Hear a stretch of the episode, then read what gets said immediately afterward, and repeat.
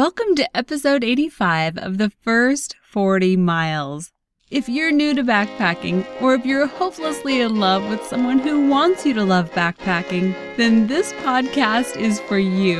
We'll talk about the essentials, how to lighten your load, and how to make the most of your time on the trail. I'm your host, Heather Legler. And I'm Josh Legler. And this is the first 40 miles.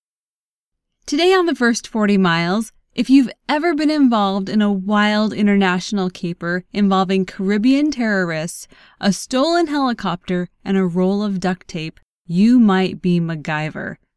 But if you've ever eaten a freeze dried meal with a titanium tent stake, you might be a backpacker. Then, on today's top five list, we'll help you with a simple numbers decision.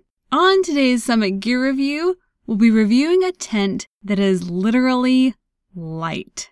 On today's backpack hack of the week, we're going to talk about something that is simply bulgar. All this, and that's about it. Today on the first 40 miles. We have a 16 year old daughter who is recently in a production of Macbeth. And so we thought it would be kind of fun to have her friends over for, you know, like a dinner and play a little game. So I created this little game called MacGyver or Macbeth. So I took quotes from Macbeth and some quotes from the television show MacGyver, which is like an action adventure show. And they were supposed to guess if it was from the play or from this show. Well, it's pretty obvious. You know, you have old Shakespeare and then you have modern language. So it was pretty easy for them to guess. But it came out in conversation that they had never even heard of MacGyver. This guy falls in the same category as Davy Crockett and John Muir. He's one of those legends. He's not even a real person. He's just it's just a TV show. But the premise of MacGyver is that he gets into these really sticky situations involving really bad characters. And by the end of the show, maybe about two minutes until the end, he's in this impossible situation, you know, where there's a bomb that's counting down. But his ingenuity comes to the rescue in really interesting ways, usually involving the items that he has either in his pocket or that are in the room with him. So he could stop a bomb with something like a gum wrapper, a Q tip, and some duct tape, for example. He's that kind of guy. So while we're out backpacking, we have the opportunity to have these MacGyver moments. You know, we're not stopping bombs or busting out of jail cells in Siberia, but we have these opportunities presented to us where we have to make the best of a really tricky situation. So I'm curious, Josh, what are some of your MacGyver moments? Well, sometimes they're really simple, just basic things, like when we went on our Salmon River trip this past winter, and for some reason we were short a tent stake. I think maybe it was because we had to put up that tarp as a, a rainfly. And so we used some of our tent stakes to help put up the tarp, and then we didn't have tent stakes left to stake out the rainfly for the tent. And so the simple MacGyver solution to that was to find a stick, you know, and whittle the tip and whittle a little notch on the other end and pound it into the dirt with a rock, and we had a tent stake, and it worked. That one's really simple, but uh, there's other situations where you take something that was meant for a different purpose and then you find a way to use it for your current dilemma. I thought a really good example of that was from one of our listeners a couple months ago. Uh, his name is Bill, and he has uh, used the milk jug kitchen sink hack that we shared on episode number one. And that's just simply where you cut off the top half of a milk jug, and that bottom piece is what remains. You can fold it down flat, you can open it up, and it can serve as a kitchen sink or anything, you know, to hold water and wash things in or whatever. Well, his situation was he was out backpacking and needed water, and he found a very small stream. It was just a trickle. And there wasn't enough water in that stream for him to use his filter, you know, the, the pump filter, to get some water. Well, he had the milk jug kitchen sink in his backpack. So he repurposed it and he stuck the milk jug kitchen sink into the that just that very small trickle of water that was coming uh, off of a rock and he allowed it to fill up the sink and then he could stick his filter into the sink and pump some water So I thought that was a really good example of someone repurposing something. This is like a double repurposing, right? Because first it was a milk carton, you know, and then it became a kitchen sink for backpacking. But then it became something to hold water, to collect water so that he could use his pump to filter water. I love that. Now, I've had some other moments that I don't know if they qualify as MacGyver moments. Uh, for example, a few years ago, I went up for a couple days of scout camp with our scout troop. So the scouts are all doing merit badges and stuff. And as an adult, you get to just sit around and have fun. And my idea of having fun is trying to build things with whatever's around me. And so I built a bowling alley. One of the scouts helped me find a really nice round rock down at the river. And then we found chunks of wood that could serve as bowling pins. And we found some logs to make, you know, the rails The or whatever. Yeah, yeah. and and so we had this bowling alley. Now, the, the only reason I think that might not qualify as a MacGyver moment is because it wasn't getting us out of some sticky situation or anything. But it was fun. Yeah, yeah. I think usually MacGyver is trying to like save a life or something, but yeah, I can see the bowling alley is kind of a borderline kind of thing. Yeah, well, you know, it's it's kind of this tricky thing when you're out backpacking because you want to bring enough stuff with you so that you have everything that you need. And yet, if you bring too much, then it's almost like you miss those MacGyver moments. You miss the opportunity to be creative and to uh, use what you have to make what you need to have happen happen. Right. Like if I had brought my own bowling ball and bowling pins. Okay, never mind.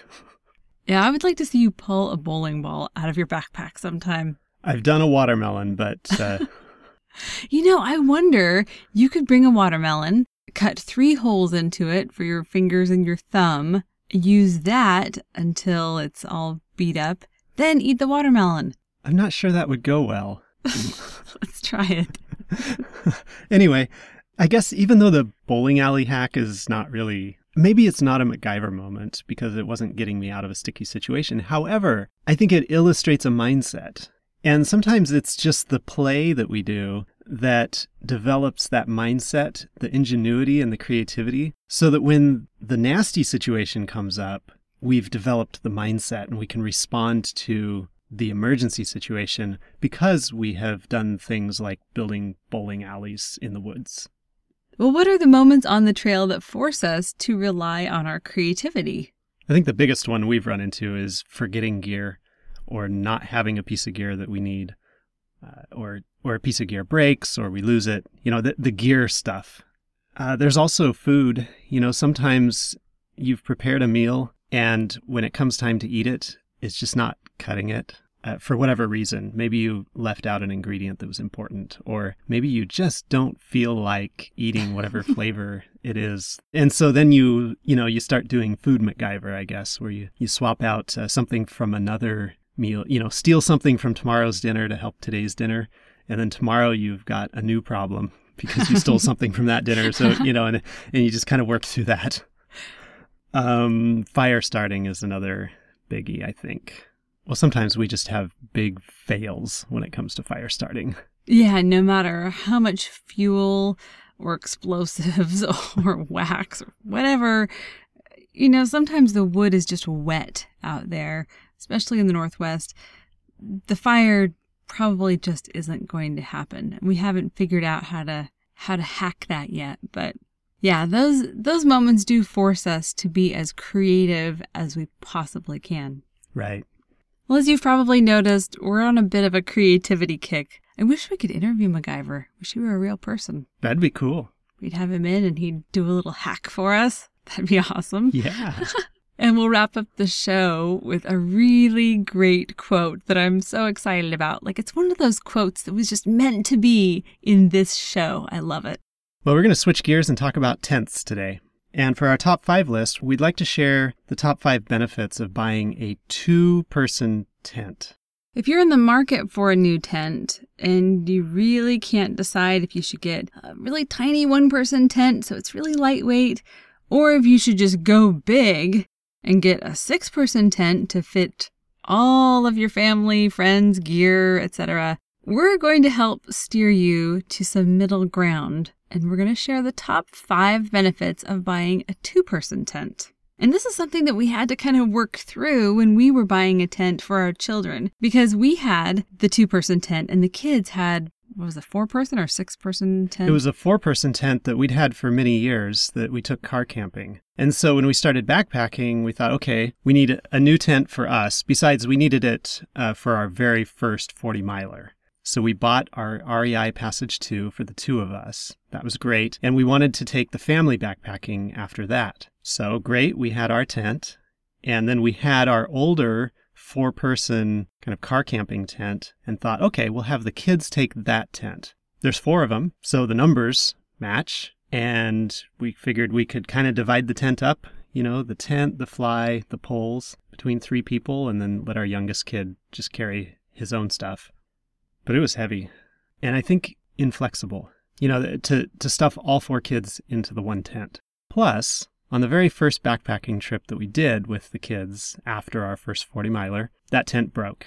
So we were in the market for a new tent and we had to decide do we get another four person tent for all the kids or do we do something different? And we ended up deciding we'd get two two person tents for the kids. So we'd have a total of three two person tents to cover our family of six. Yeah, it's worked out great, I have to say, which is what inspired today's top five list. So, the number one benefit of buying a two person tent is that a two person tent is the most common size. So, this means you can literally pick one up on your way out of town, probably for under $60. And certainly, as you progress in backpacking, you can choose to pay more, you can upgrade your tent. But if you're completely new to backpacking, you can start with a cheap pup tent. You can take it out all summer long, you can destroy it, and then you can make a decision later on about what kind of tent features are important to you. The second benefit of a two person tent is that it's lightweight. But what do we mean by that? I mean, really, a one person tent is lighter than a two person tent. That is until you do the math. So if we take the REI Passage 2 tent, which we own, it's 5 pounds 6 ounces. The REI Passage 1 is 4 pounds 3 ounces. So the Passage 2 is, you know, 25% heavier than the Passage 1. Then divide by the number of people using the tent, because you're going to split up the tent between whoever's staying in it. Well, now we're talking about the Passage 1 being 4 pounds 3 ounces divided by one person, so that's 4 pounds 3 ounces per person. Whereas the Passage 2, 5 pounds 6 ounces, it's heavier, but divided by two people, it ends up being 2 pounds 11 ounces per person. And that's sub 3 pounds for a tent.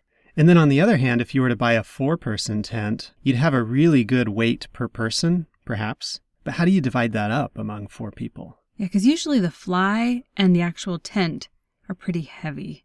You can't divide that up four ways. Right. So when the two of us go backpacking together with a two person tent, one of us takes the rainfly and the poles, the other person takes the tent and the tent stakes, and that divides it up pretty nicely. The number three benefit of buying a two person tent is that it gives you space to decide. So if you have a one person tent, then that rules out backpacking with another person, you know, a spouse, a family member, or a hiking buddy that doesn't snore. It really opens up the options. It also means that if you're out with your buddies and someone has a massive gear failure or a health situation that needs to be monitored, you can offer half of your tent in exchange for some beef jerky, of course. Rent's not free. That's right. No freeloaders. The fourth benefit of a two person tent is that larger three plus person tents are often too large for the space where you're backpacking. So when you're out backpacking, you're not talking about car campgrounds where they have these big flat spaces that they made with bulldozers. You're talking about being on the trail and you come up to a campsite that's got a few small, good spots for tents that people have kind of made over the years with large tree roots running around them and you know, just the ground is so much more uneven. And if you're out there with a larger tent, you're actually going to have a really hard time finding a big enough flat spot to pitch that tent. It's almost guaranteed if you bring out a large tent, someone is going to be sleeping on tree roots. And the number five benefit of buying a two person tent is that if you do like to backpack alone, a two person tent means that you have gear space and room to spread out. And you can still get a crazy light two person tent and not sacrifice too much weight. So, an example of this is the Big Agnes Fly Creek 2 Platinum, and it's one pound, 13 ounces. It's $550. For a weight like that, yeah, you're going to pay. Well, back in episode 75, we went on and on about the benefits of using a tent. And then today we're talking about the benefits of two person tents. We're going to turn all of that on its head this August, and we'll do an episode where we go completely tentless. The two of us have never spent the night in a hammock. And the guys from the Hang Your Own Hang podcast contacted us and said, Hey, we want to do something together with you guys. We want to introduce you to hammock camping. And we promised them that we would spend two nights in hammocks and then report on our experience. And that's all going to come out in the first episode in August. So we're super excited about it and a little nervous. We don't know how it's going to turn out. Ah! It, we might have a horrible night or it might just be the like the best thing that ever happened. I can tell you all the worst case scenarios are running through my mind right now. But today we're going to stay on tents. We've been using our REI Passage 2 tents for over a year now. I have really been pleased with them. They were really affordable at, at $160 a piece. I think the only downside really has been their weight. And just recently, we got the opportunity to start using a tent by Big Agnes that's quite a bit lighter. and has some interesting features built into it. And one of the benefits of using a tent from a well known tent manufacturer is that they build in all of those features that aren't going to be in the $60 tent that you pick up from the big box store on your way out of town. For today's Summit Gear review, we will be reviewing the Big Agnes Copper Spur 2 Mountain Glow tent. This is a two person tent. Now, if you go to Big Agnes's website, they have different categories of tents. They have crazy light, which, wow. That was the one we mentioned a minute ago, the, the Fly Creek 2 Platinum that's uh, under two pounds for a two person Right. tent. And then there's the ultra light, then super light, then backpacking. And this tent that we're reviewing is in their ultralight backpacking category, which means it's a little bit heavier than their crazy light category, but it probably has a little bit more durability and some more features that you won't find in crazy light. And a little bit lower price. The Copper Spur 2 Mountain Glow has two doors and two vestibules, which we're a huge fan of because it allows you to not only have dual access to your tent, so you're not always stepping over your hiking buddy, but it gives you that extra space on the outside of your tent to store your stuff. Vestibules are also great if you just want to expand the footprint of your living space and reduce that cramped feeling that you can sometimes get when you're inside your tent. The tent body is breathable nylon and polyester mesh, and it comes with eight super light aluminum J stakes. And Josh, I have no idea why they're called J stakes, and since your name is Josh and it starts with a J, do you know anything about J stakes? No, I can't figure out why they're called J stakes. So just to clarify, these are not the stakes that look like a J, Yeah. right? The like the the cheap standard tent stakes uh, that are just kind of a hook Right. of um, of aluminum tubing, basically. These ones are flat metal that has been folded to a 90 degree angle lengthwise. So if you look, uh, you know, down the length of the stake, you're seeing a 90 degree corner, I guess, uh, that, that gives it its uh, structure and strength. And then they have a dimpled area near the top where you're going to tie the guy line to the stake. So the stake does not look like a J. This is a big mystery. Yeah, if any listeners know why J stakes are called J stakes, please uh, go on Facebook or Twitter and let us know. Uh, we haven't been able to find the answer. Yeah, and I did an extensive 10 minute search on Google and there was nothing. I even went to the wiki page, read the entire thing, which was fascinating, but Wikipedia has a great page about tent stakes, and it shows J stakes, uh, pictures of them, but it doesn't explain why they're called J stakes. yeah, maybe they were invented by a guy named Jay. Oh, Jay Stakes. my name is Jay, and I made J stakes. J. William Stakes Jr. Esquire. Mr. Stakes. Huh? I'm Jay Stakes. The foot area of the Copper Spur Mountain Glow narrows a little bit, so it doesn't really affect how much interior space you have that much. all it means is that the tent probably isn't reversible. Like you can't put your head down there or your head would be squished together with someone else's head. That's awkward. Yeah. One of the things that I think our first 40 milers will love about this tent design is that the walls of the tent, instead of sloping in really quickly like tent walls usually do, they're actually more vertical, which does give you that spacious feeling, even though you're stuck in this little tiny tent. Having walls that go straight up, or almost straight up, in some ways it almost psychologically makes up for the, the fact that you're in a tent. And here's one of my favorite features. If you've ever tripped on guy lines before, you know that they're pretty much invisible and you never know where they're going to be. These guy lines are great. They're a mix of reflective and bright orange.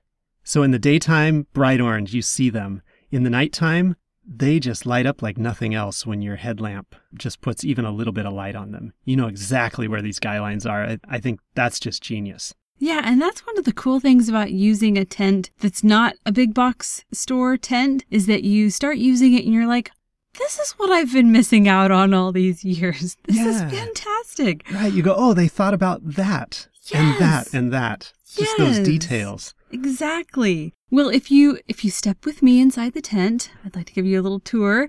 This tent has four interior mesh pockets and two internal media pockets. So you're going to have a place to put your stuff basically.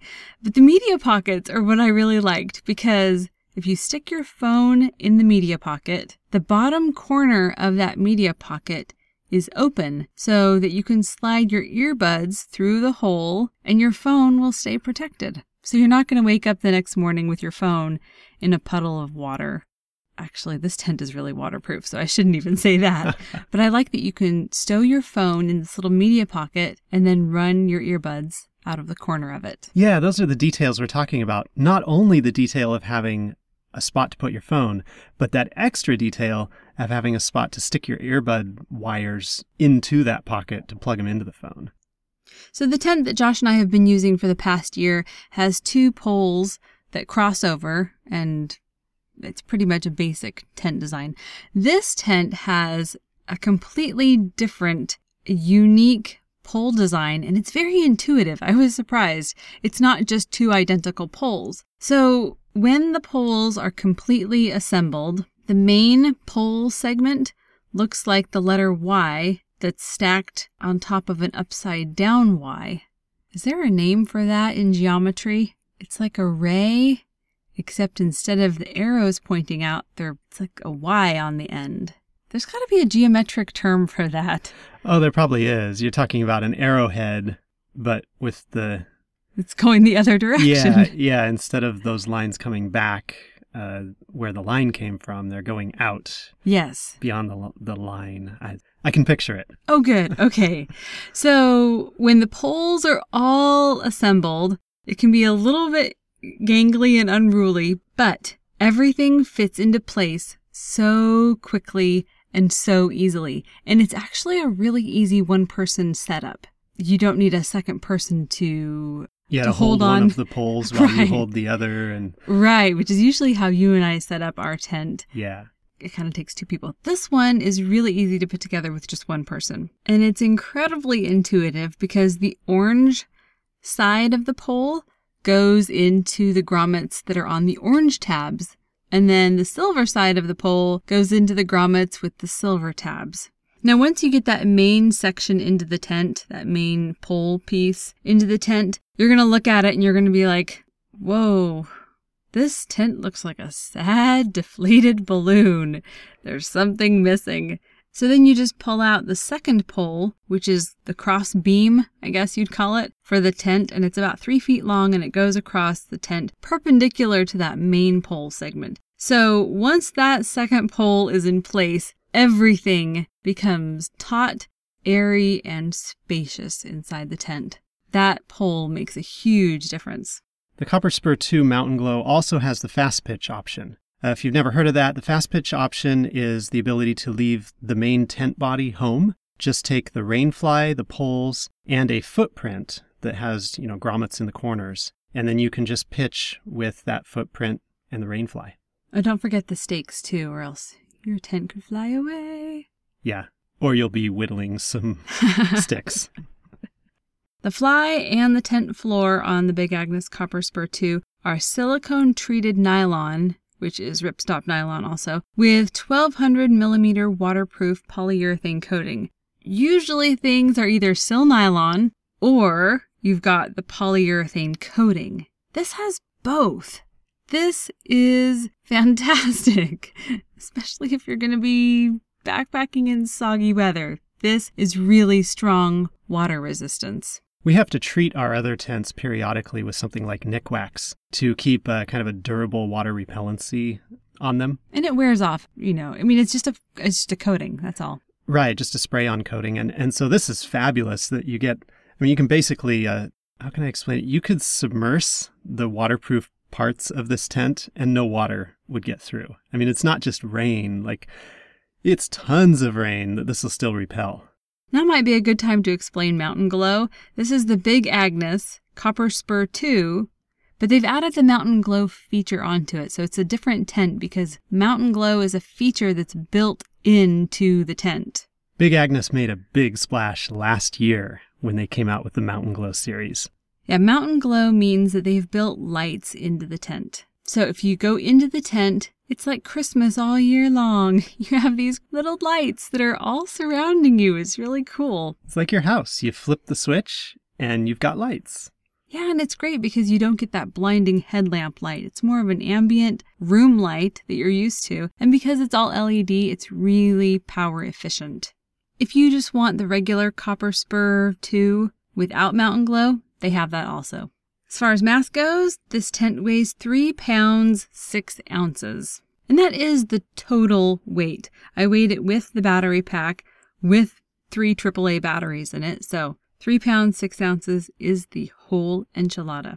As far as maintenance goes on this tent, you'll need three AAA batteries. And actually, that's not even completely necessary because the lights can be powered by any USB source. So if you've brought along a battery pack that serves as a charger for your cell phone, and as long as it's got a USB port on it, then you can plug straight into that battery pack.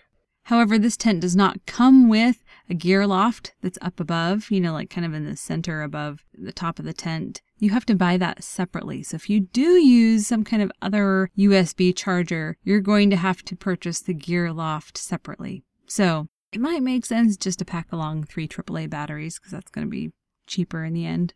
Maybe you could MacGyver something, you know, with safety pins and a. Yeah. I don't know. But yeah, it probably makes more sense just to pack the batteries. And if you want your batteries to last, make sure you unplug the battery pack from the tent before you pack it away for the season. For investment, this tent costs $480. If you choose to go with the Copper Spur 2 without the Mountain Glow feature, it costs $430. So what are you paying for? Well, the Copper Spur 2 is a huge reduction in weight compared to our REI Passage 2 tents, which weigh 5 pounds 6 ounces. This tent is a full 2 pounds lighter. And you're paying for those extra thoughtful features the cell phone pouch, the reflective guy lines, all those little details. The water resistance is incredible. As I was pitching this tent for the first time, I had this little mini moment of panic because I realized that we had the battery pack, but I couldn't find the lights anywhere. I thought it was something you had to clip onto the tent. So I dumped out every single stuff sack that came with the tent and was just like, oh no, I've lost the most important feature of this tent. Then it dawned on me that the LEDs they were probably sewn into the tent. And so I got into the tent and I pushed the on button to turn the lights on and nothing happened. So this is like two Heather failures in a row. I was about to just pull the batteries out and toss them, thinking that maybe the on button got bumped on or something. But then I turned the battery pack on its side and I noticed that it had a small on off switch and that's what protects the battery pack from getting accidentally bumped on. So I was glad that it wasn't just a push button on, that it actually had a switch that made it so you could turn it all the way off. And then when you were ready to, you know, use the button, you could flip the switch on and then use the button. Our daughter was the first one to put up this tent. She's 16 years old and I came into camp a little bit after she did, and she had already assembled the entire tent.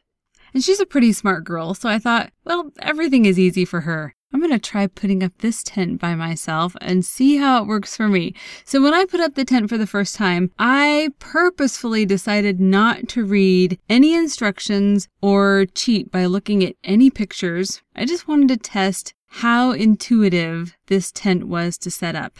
And from start to finish, it took me 6 minutes and 35 seconds from the time I started taking things out of stuff sacks until I had the tent itself pitched.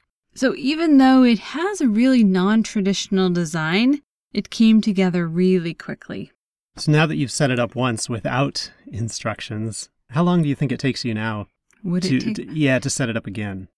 I could probably get it up in a good 45 seconds. It's that intuitive. In fact, on their website, they say, Our tents are easy to set up, but we suggest you practice once at home before using them for the first time to avoid late night bickering with tent mates while fumbling around in the dark. Good advice. Great advice no matter what tent it is. But this tent was especially easy to set up. I just, I love that about this tent. When we talked with our daughter about her experience using the tent, I asked her whether it was bright enough for her to sit and read a book. And she said, yeah, for me, it was bright enough I could sit there and read the book that I brought. You know, when Big Agnes first came out with the Mountain Glow feature on their tents, I laughed because I thought it was just such a floofy feature to add to a tent. Kind of redundant, in fact, because we all carry flashlights or headlamps. But here's the thing about headlamps and flashlights they're super annoying when you want to sit and read a book or when you just kind of want to sort through your gear. They're so powerful and direct. The Mountain Glow feature on the Big Agnes tents is a softer glow. There are two different settings, so you can have it full power or you can have it at 50%. And it's just a nice way to light your tent, especially if you'll be spending time in your tent decompressing after a long day on the trail. For today's backpack hack of the week, a no cook, dirt cheap dinner. Bulgur. Bulgur wheat. Bulgur is wheat that's been cracked, pre cooked, dried, and so all you have to do is add water to it. Bulgur wheat is probably one of those things that you can find in the bulk section of a grocery store. It's similar in texture to couscous. It's about the same size, except couscous is made with processed wheat, and bulgur is actually the whole wheat kernel that's been uh, crushed or cut. And with bulgur wheat, you can treat it like you would couscous or rice or any other grain, and your options are limitless. I mean, just think of the things that you can do with those grains, and you can do the same thing with bulgur. So, just the basic recipe for bulgur wheat, if you just want to make plain old bulgur on the trail with nothing else, no one ever does that, but you want to use a one to one ratio of bulgur to water, and then you want to let it soak for 90 minutes. And you can do this in a plastic bag, you can put it in a little peanut butter jar. You just want to make sure that it soaks for a good 90 minutes. And then after it's soaked, you can start adding those mix ins like chicken bouillon cubes or dehydrated onions, chives. You can even throw in some cheese, some salami, herbs, garlic, hickory smoked almonds, or apricots can really kind of just let your imagination go wild with this because once the bulgur has completely soaked, you have this grain that you can do anything with. So it takes 90 minutes, but the cool thing is that you don't need a stove. And so it might be a situation where you arrive at camp and, yeah, you don't have that two minute meal, but you're not tending it either. Just mix the bulgur with the water and then go about putting up your tent and relaxing, starting a fire, whatever you want. 90 minutes later, your bulgur is ready. You add in some mix ins and you've got dinner. But you can also mix the bulgur with the water a few hours earlier while you're on the trail in something like a peanut butter jar. And while you're hiking for the next hour and a half, it's quote unquote cooking. when you get to camp, it's ready. This is really great if you're on a budget, or if you want to backpack without a stove, or if you're just a health nut and you want something a little bit more filling and healthier than some of the other stuff that we talk about on this show. So it's a great option. Well, pulling together the topic of MacGyver and food, we will leave you with a little trail wisdom today from John Fahey, who wrote Along the Arizona Trail in 1998. He said, I always carry with me soy sauce, bacon bits, Parmesan cheese, curry, olive oil, garlic powder, bouillon, and oregano. With those items, I figure I can make a tasty meal out of dirt and grass if necessary. That's it for today. Thank you for listening. If you like this podcast, then get outside or start planning your next adventure. We'll see you next time on the first 40 miles.